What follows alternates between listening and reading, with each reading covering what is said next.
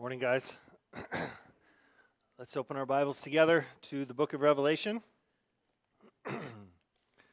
chapter 8.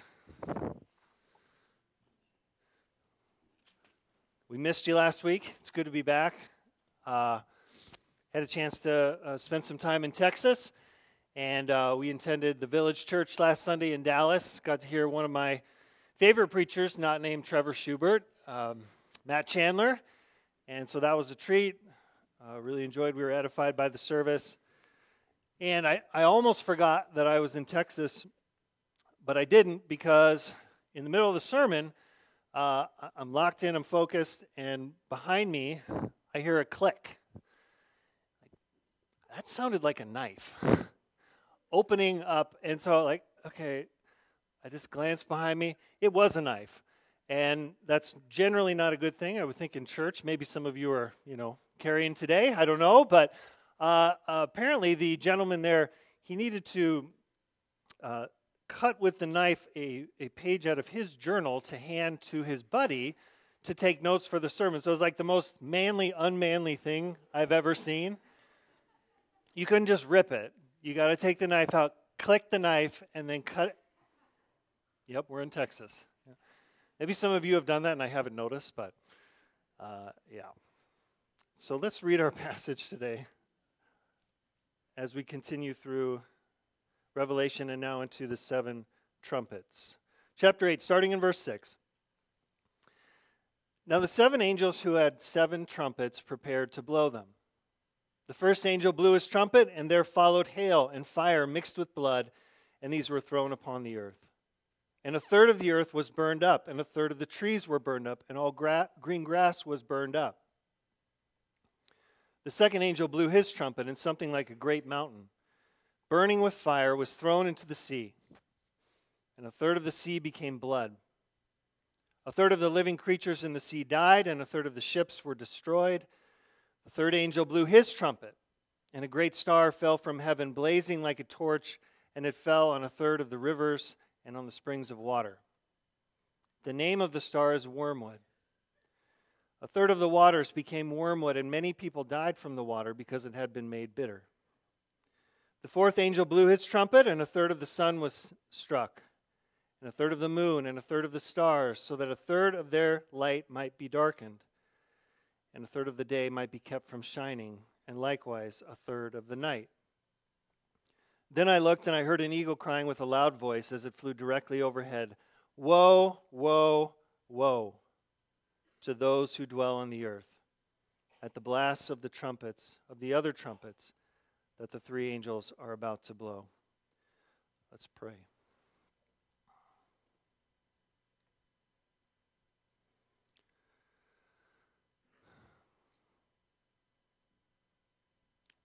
Heavenly Father, we consider that the sufferings of this present time are not worth comparing with the glory that is to be revealed to us. For the creation waits with eager longing for the revealing of the sons and daughters of God. For this creation was subjected to futility not willingly, but because of him who subjected it in hope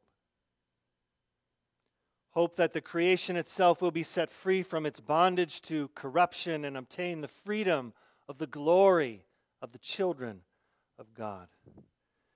For we know that the whole creation has been groaning together in the pains of childbirth until now. We're living it, Lord. And not only the creation, but we ourselves, who have the first fruits of the Spirit, groan inwardly as we wait eagerly for adoption as sons the redemption of our bodies. Oh, how we wait. And in this hope, Lord God, we were saved. Now, hope that is seen is not hope, for who hopes for what he sees? But if we hope for what we do not see, Lord, we wait for it with patience. Grant us patience.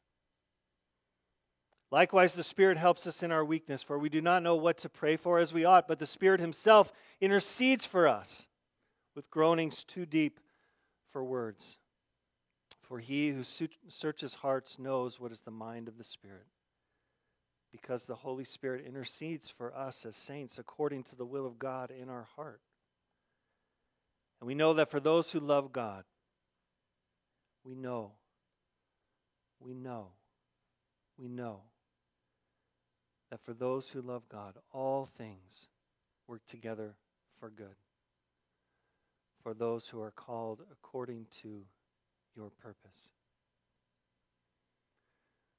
Refresh us, Father. Refresh us in the truth. Remind us of the truth. Renew our minds in the truth. That no matter what we're going through, no matter what the week held, no matter what the week holds ahead, all things are working together by the word of your power for our good. So I pray and ask, Lord, that you would bless the preaching of your word and that you would transform your people, that you would call those who don't know you to a saving relationship with you, and that we would sense and feel something of your presence. Lord, we already do, for we are worshiping. In your name, Jesus, we pray. Amen. Well, we are moving through the apocalypse, the revelation of Jesus Christ. We've finished seven seals, uh, previews, foretastes of judgment. Now the judgment is happening, escalating. Trumpets. So you remember your memory work? Seals, trumpets, bowls. Seals, trumpets, bowls. If you want to get uh, uh, fancy, put letters in there letters, seals, trumpets, bowls. Just helps you have a good map of the, the book. Um, the seven trumpets are warnings. The trumpets are warnings. They are judgments meant to warn the world that God will not be mocked by human sin. He is God, He is holy. You can't do whatever you want and get away with it. That's what the trumpets are communicating. They're meant to warn you that time is running out to repent. Um, as you experience them, so war, natural disaster, famine, plague, things that have happened, things that are happening, things that will happen, um, they're meant to get your attention. Be warned. They're meant to get your attention. Hey, Dwayne, I see you looking around back there. Can we turn that fan off? Up top? Is that making noise? I feel like it's making noise. Yeah. I, yeah. Okay. Thank you. Maybe it's not just me. Thanks, Bailey. Um, as we think about warnings and trumpets, the first time I came to Madison, the very first time I came, I got pulled over. That's right. I, I, I'm used to city driving, okay, at that point, and and 40 45 is like a low speed limit in the city so i'm just flying through town at 40 45 and you see the headlights behind you and you know that moment of panic of like what you, you, you words come out that you're not proud of your your brain just completely shuts down you start sweating your eyes are blurry like you just pull off site you pull up on the curb maybe you take out a mailbox like the brain just shut. You're just a three year old immediately when you see lights in the in the mirror. so you you do stupid things like you you you pull over, you get out of the car, start walking toward the officer. You know, like what seems to be the problem? They're like, "Sir, back up." So so I'm there and I'm like, "Great, this is perfect." Nothing says um, man of integrity like the first time you're in town, you break the law and get caught. Like that's tremendous. But the officer was super cool. He was uh, uh, gracious. He said, Just a warning today, watch your speed. Just a warning, watch your speed. The whole scary incident of being warned is meant to affect you. It's meant to change your behavior. I'm reminded that I am accountable for my behavior. I'm reminded that I am a person under authority in case I forgot that I think I can go 45 and a 30. No, you can't. I should change my behavior so that doesn't happen again, or something worse, the full measure of justice poured out, which is what I deserved. I deserved a ticket. Uh, I got a warning. Kindness was extended. I meant to respond appropriately and change my behavior. Go 30 miles an hour or less. God sending preliminary, partial judgments into the world is like that. Be warned God is real, hell is real, you are accountable, you need a Savior. Wake up. Wake up. That's what a warning is meant to do. When you see plague the last couple of years, when you see natural disaster, when you see bad things happening in the world, it's meant to warn you. It's meant to wake you up. It's meant to rouse a sleepy world from its spiritual slumber. This is not just happening. This is not just stuff happening by accident. It has a purpose. And it's very important that you understand that purpose. Because if you don't, it'll just scare you. It'll just scare you if you don't understand why the things that are happening in the world are happening. It's very easy to fear what you don't understand. Amen? Very easy. We do that really well. We fear what we don't understand. So it's important that you understand, as God has revealed it, to the degree He's revealed it, what He's doing. The world feels very out of control unless you know a God who is in control. The world feels very scary unless you understand the good and wise God who's in charge of those things. God shows us these visions not to scare us, but to comfort us. Not to scare us, but to comfort us. He's saying, I do this because I am God. I must punish evil. I do this because I'm patient. I'm giving the world time to repent. I do this because I love you. And I'm testing your faith so that it may be found to be real and you may persevere through the trial and know that you're a Christian.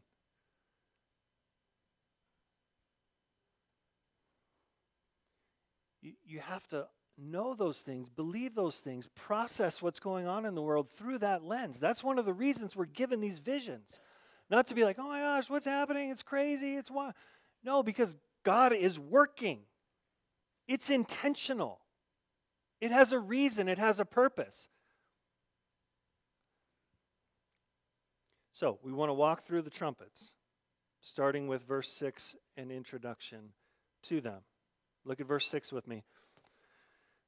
Now, the seven angels who had the seven trumpets prepared to blow them. So, Trevor touched on it last week. Trumpets in the Bible typically signal God is about to intervene, to defeat his enemies. So, you hear a trumpet, God is about to throw down.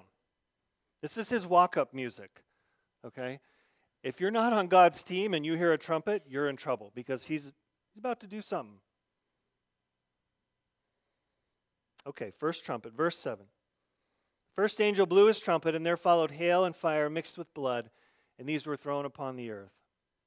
And a third of the earth was burned up, and a third of the trees were burned up, and all green grass was burned up. A couple things to notice. The first four trumpets affect the earth, the natural world, which of course affects those who live on the earth.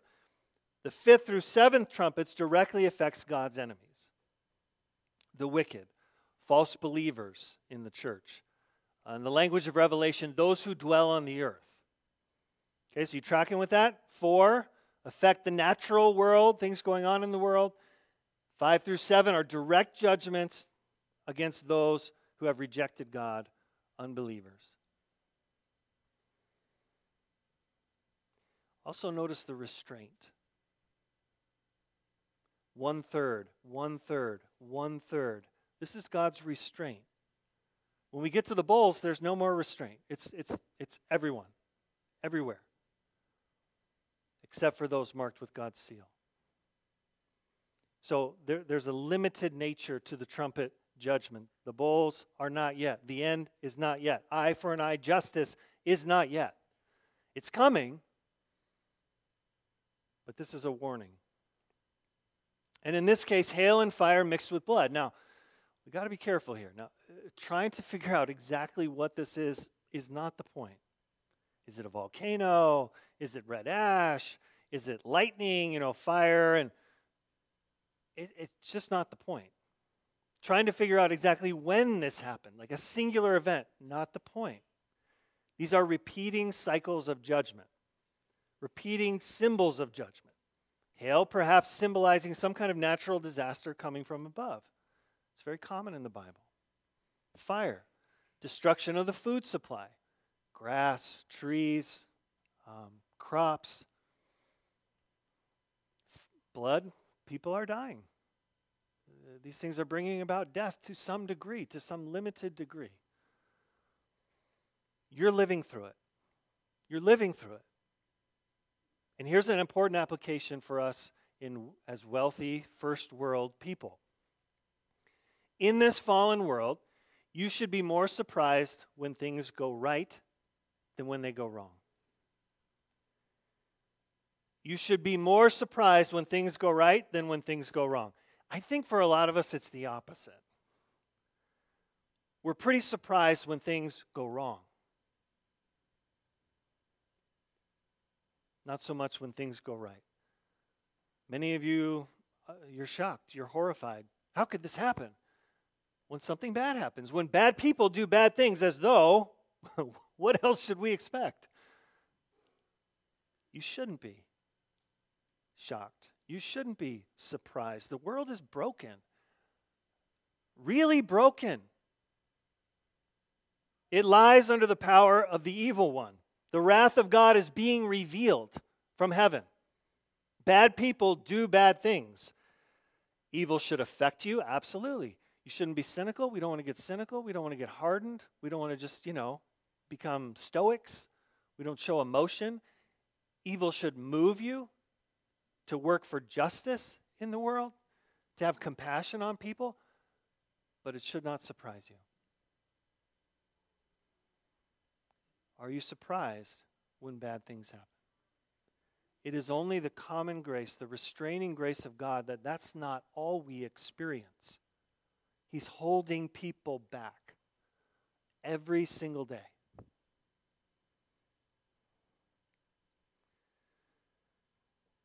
Friends, this is reality. Revelation is pulling back the curtain. This is reality. This is the scroll being executed by King Jesus. This is what's supposed to happen in the end times. Don't be shocked. Don't be surprised because when you're shocked, when you're surprised, Satan has an opportunity in your life because you're on your heels. You're doubting, you're questioning, not leaning forward in faith. I'm not saying you shouldn't be moved or affected, I'm saying you shouldn't be surprised.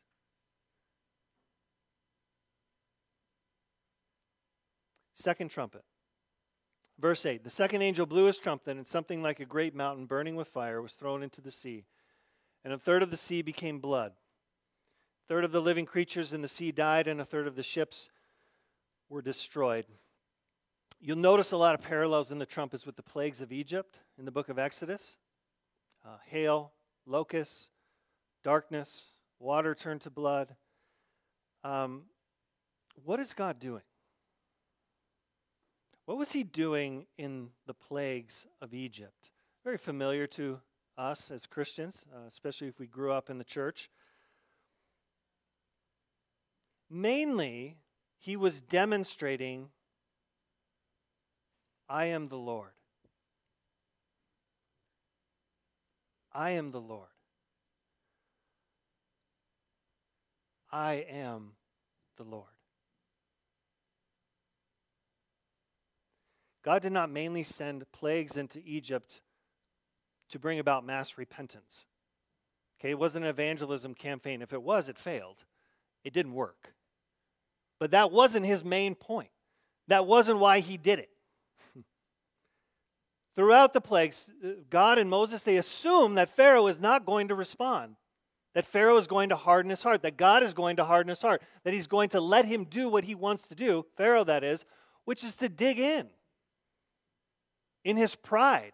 God knows that. God expects that. He sends these things to show I am the Lord. I will not be mocked. God sets up the whole scenario so that he will get glory, so that everyone would see, everyone would see and be warned that Pharaoh and his kingdom are nothing compared to our God. Kingdoms of the earth, earthly powers, afflicting God's people. You think you're in control? You think you, you're in charge? Who do you think you are, Pharaoh? You don't think I can rescue my people at the very moment I want to do it? You don't think I can take all your goods, all your gold, and give it to my people if I want to? You think you're going to get away with your idolatry? You don't know me, God says. You don't know that I am the Lord.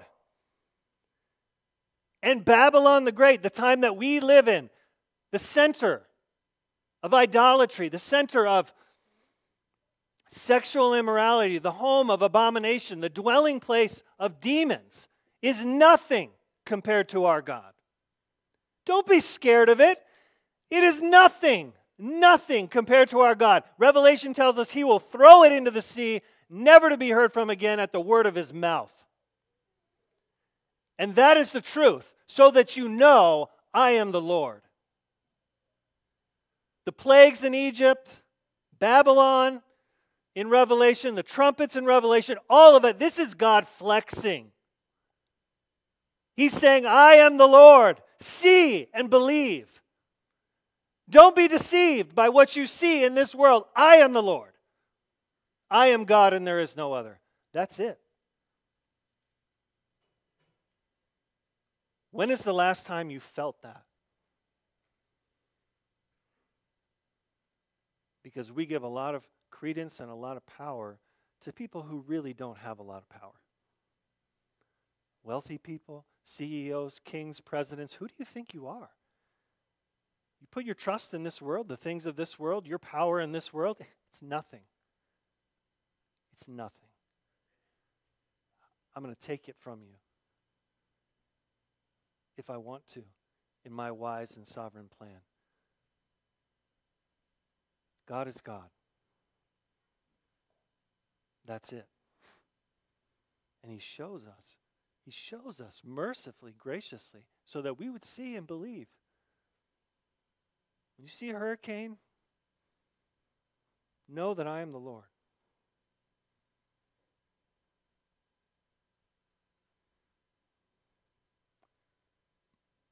So a burning mountain is thrown into the sea. What does that mean?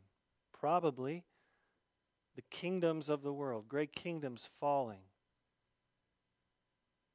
You're nothing without me. And it affects the ocean, it affects the food supply, it affects a port, it affects something related to trade in the ocean. So a kingdom falls, it's near a port, and the earth is affected. People are affected. People die. Because that was God's decision. It was time. Third trumpet. Verse 10.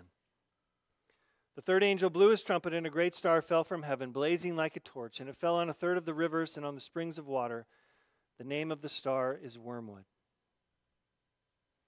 A third of the waters became wormwood, and many di- people died from the water because it had been made bitter. So you have the earth, the kingdoms of the earth, the ocean, and now the rivers are afflicted with judgment. In the Bible, wormwood is a, a, a ancient times a, a, bitter tasting shrub, um, and it's used as a metaphor in the Bible often, particularly in Jeremiah, for God's judgment coming, a bitter judgment. So God says to Israel in Jeremiah 9, Behold, I will feed them, this people, with wormwood, and give them poisoned water to drink. So now drinking water is affected. In some sense, in some sense, restrained judgment, but another warning sent by the Lord. Fourth trumpet. Fourth angel blew his trumpet, and a third of the sun was struck, and a third of the moon, a third of the stars, so that a third of their light might be darkened, and a third of the day might be kept from shining, and likewise a third of the night. We'll start with verse 13 next week. It's kind of a transition verse. This is a little hard to imagine. The language is difficult. Um, a third less light from the moon, a third less from the stars, a third less from the sun. Maybe that's just winter in South Dakota. I don't know. But when you read it, it's a little bit difficult to kind of tr- track with it. And I think really the idea is darkness. That, that's the point. Uh, darkness, common biblical symbol of the end times. I also think darkness could be symbolic for deception. The darkness of Babylon, the world system, uh, is expressed in deception, one of the ways it's expressed. And as I thought about this, I, I think one of the greatest deceptions in our world today is the lie that sin is not a big deal.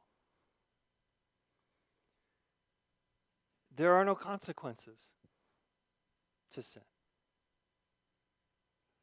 I think that's a lie that is very much alive and well in our culture. One thing Carrie and I look for when we pick out shows, movies, uh, particularly for the kids, but for ourselves as well, is if the story is honest about the consequences of sin. Is the story honest about the consequences of sin?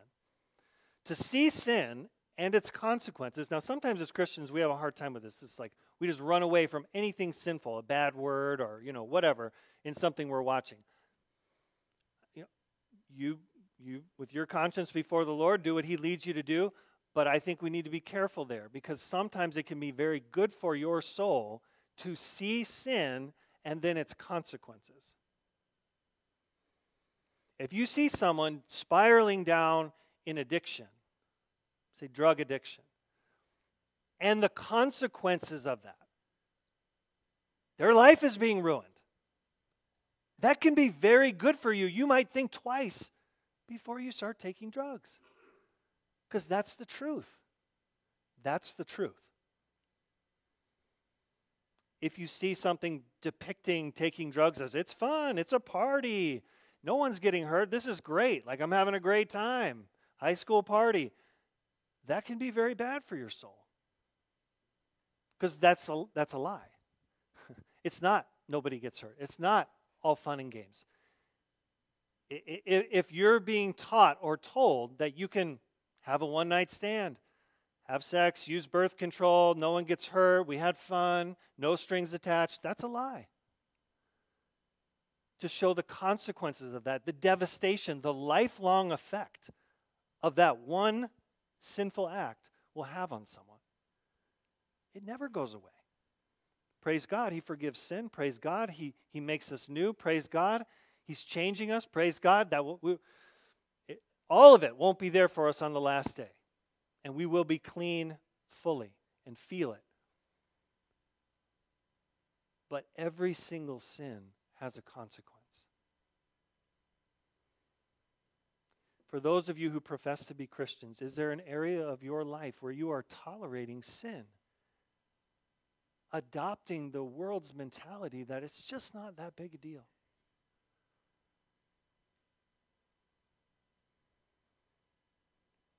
Are you being deceived? I'll tell you, um, some of you are playing with fire right now. Some of you will in the future, young people, and I, I want you to remember what I say today. All this vivid imagery in Revelation is meant to wake you up. Don't be fooled. Don't play around. Don't mess around with sin. Wake up. The world would love to lull you to sleep, to think that you can ignore God and nothing will happen. I'll live my life, I'll be fine. Whatever happens after that, I don't know. What am I talking about? There are marriages on the brink right now. Because you are tolerating your own sin. You are tolerating your own sin, maybe the sin of your spouse. And so your marriage is on the brink. There are people on the brink of addiction here today porn, food, shopping, TV, pills, alcohol, whatever it is. You're tolerating Some of you are on the brink of adultery. You're starting to walk over that bridge. Adultery is like a bridge, it doesn't just happen, you, you, take steps. And on the other side of the bridge is death. Don't be deceived. It's not, it's not fun. I mean, it may be fun in the moment, but the rest of your life is fundamentally changed for the worse. Some of you are unwilling to forgive. You're holding on to something. Some of you are unwilling to confess. You just won't admit what you did. God knows. You know. Hear the gracious warnings of God. Do not dig in. I'm not saying you can't struggle. The Christian life is a battle. Absolutely, it is. I'm not saying you can't struggle. What I'm saying is be careful you don't make peace with sin. If you make peace with sin, if you allow it to become an unrepentant pattern, do you hear me? If you allow it to become an unrepentant pattern, if you ignore God trying to get your attention, and some of you, He is trying to get your attention, you call your salvation into question. You do. If you make peace with sin and you begin to invite the wrath of God.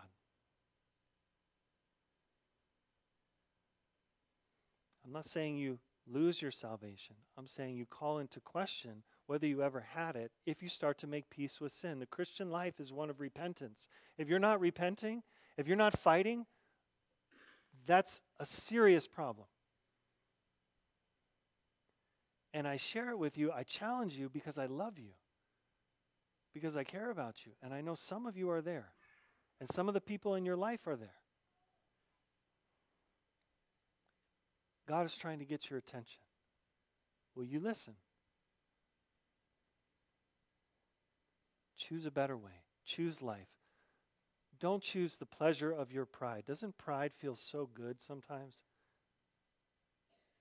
I don't want to humble myself. I don't want to admit what I did. I don't want to work it out. I don't want to reconcile. It feels better to be proud. Don't choose that. Choose life. Choose eternal life. This is serious. Okay. That's the fourth trumpet. And as we move through the trumpets, I want to teach for just a few minutes on the doctrine of God's providence. This is a, a question I got this week, actually, and I, I get it often uh, related to God's providence, and particularly in Revelation. How does God's sovereignty work with our responsibility? Clearly, God is sovereign. We've seen that in the book, Revelation 4 and 5. That's the point. God is in control, God is in charge. He gives the, the writers, you remember, permission. Permission. They were permitted. The voice comes from the throne, near the throne of God. So God's in charge. And yet, okay, God's not actually doing the evil things or um, morally responsible. What, what's my role? How does Satan involved in this? We're going to talk about him more as we get into the book deeper. I can't answer all those questions today.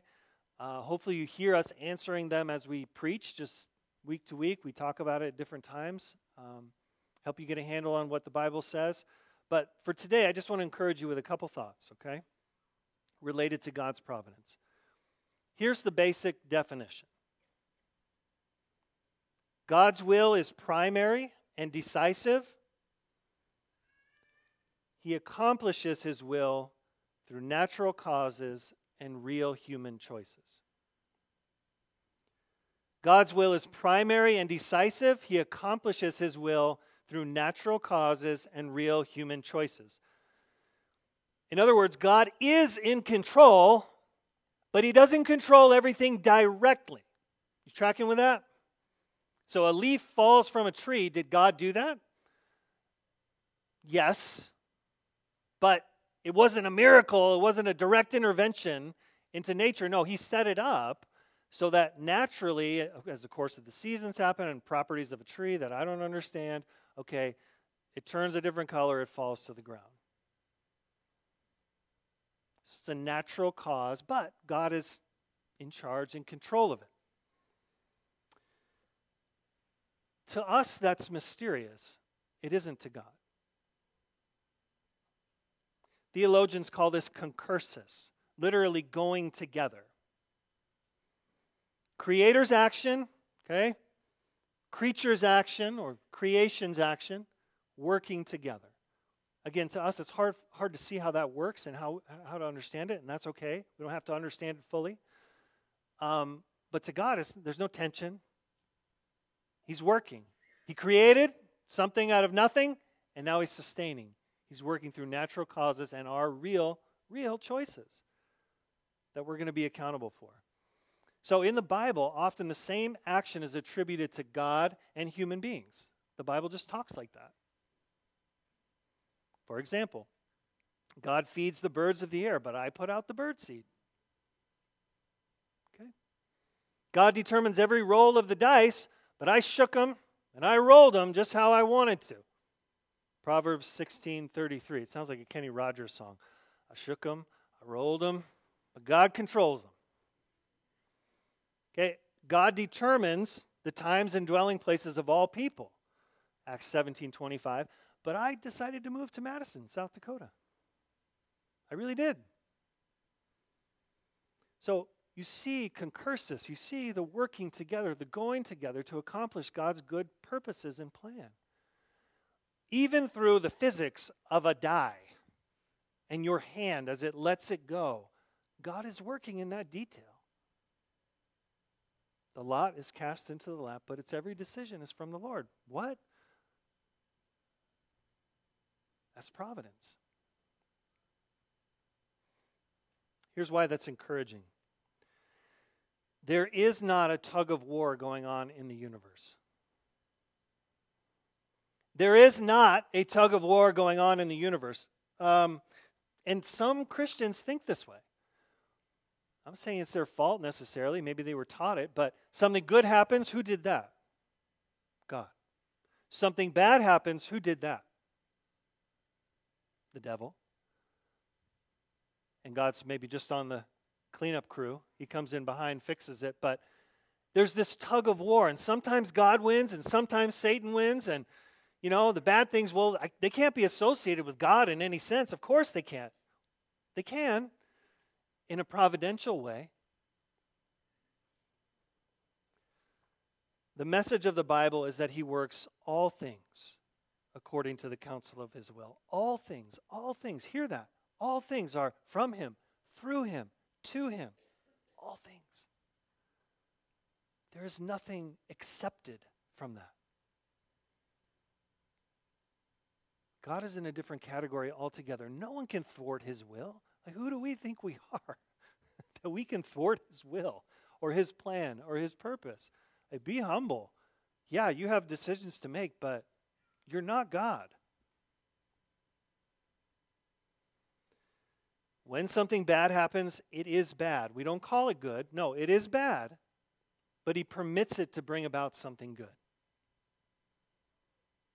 The good of our salvation, the good of His enemies being judged, Never, never, ever has there been a meaningless tragedy. It's not possible.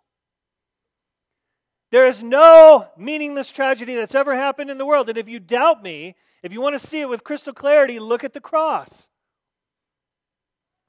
Whatever you may think of Jesus Christ this morning, I can tell you this his death was not the tragic end of a good man. Not a tragedy. How is that possible? Why, God? Why would you send your own son to be brutally murdered? Well, to forgive your sins, to bring about resurrection of this world and your body, to make all things new, to conquer death, to save the world, to confound the world. Those are pretty good things, would you say? Okay, so the cross was the greatest thing that God has ever done. The greatest thing. Acts 2:23 captures providence perfectly.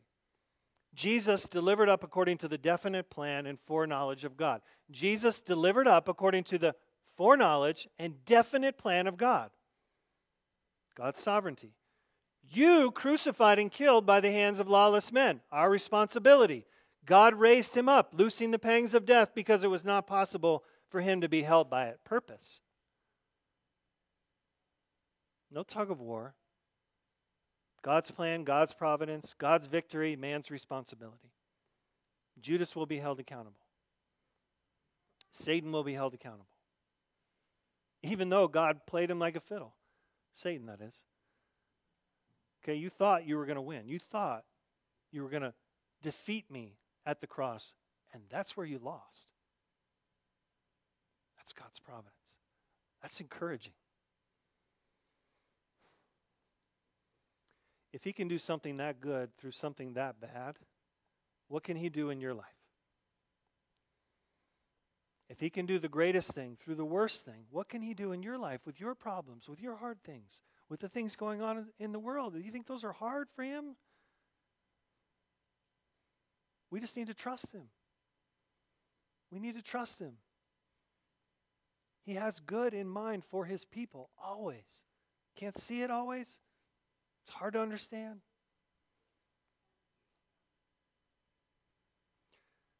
Listen, if you're not a Christian, trust in Jesus, believe the gospel, and guess what? All things work together for your good. That is amazing.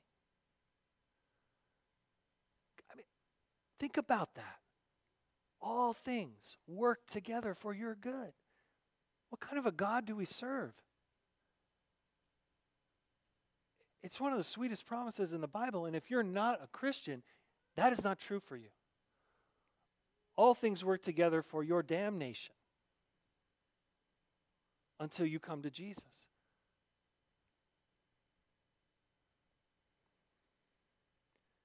Second reason providence is encouraging it means your sphere of responsibility is simple. what you carry should be kind of simple.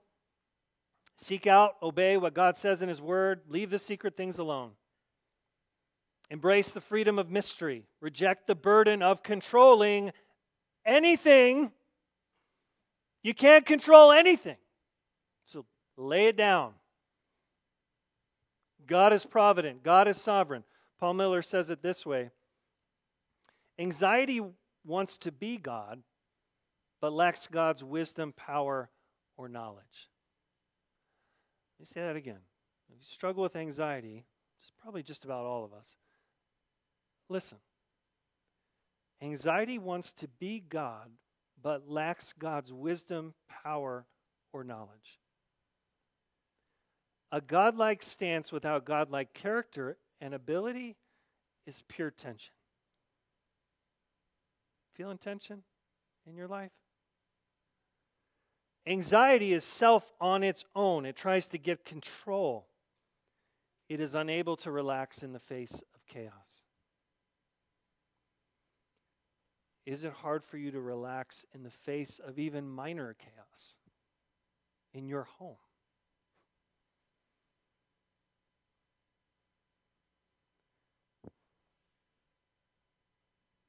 Control. Embrace being a creature. Just be a creature. All you're called to do is steward the gifts and tasks and relationship that, that, that God's given you, just to be faithful with them. That's it. It's simple, folks. You understand why evil and suffering are in this world. You understand why it happens. God must punish sin. Uh, um, God is good and wise and in control. He is warning us to repent. I don't have to be scared. You can keep it simple. Love God, love your family, serve your church, pray faithfully, be a good friend, raise your kids the best you can, share the gospel, rest in the gospel, and then die and go be with Jesus. We overcomplicate it. It's kind of simple and we squeeze things so tight that our hands start to bleed. What is that for you? What are you holding on to so tight that your hands are bleeding? And it's so hard for you to relax. Isn't it wonderful that God rules the details? He does. He rules the details. Every detail of your life, He is ruling from His throne in heaven. Isn't it wonderful that He promises to care for us? You don't have to take care of yourself, God's going to take care of you. Isn't that sweet? He wants you to be free, to enjoy your life, to find joy in your toil. Not just to toil, but to find joy in it because He's got it. He's got it. Whatever it is, He's got it. Our job is just to believe that and to live in it. Let God be God. Amen? Let's pray. Father God, we thank you for your providence. What a sweet truth. That, Lord, you did not just set the world in motion and remove yourself from it, you created, and now you are involved. You are distinct from your creation, but you are involved. You, you made us in your image and likeness as creatures, and you enter into covenant with us. Lord, thank you that you are involved. Thank you that not a hair falls from our head without the will of our Heavenly Father. Lord, these sweet promises that are meant to grant us a reprieve from our anxiety, our fear, our tension that we feel in our soul because we're trying to be God. Forgive us. Forgive us, Lord. And help us. We just cry out for your help. I cry out for your help. And we pray now you would lead us deeper into the truth of the gospel through communion. In your name we pray, Jesus. Amen.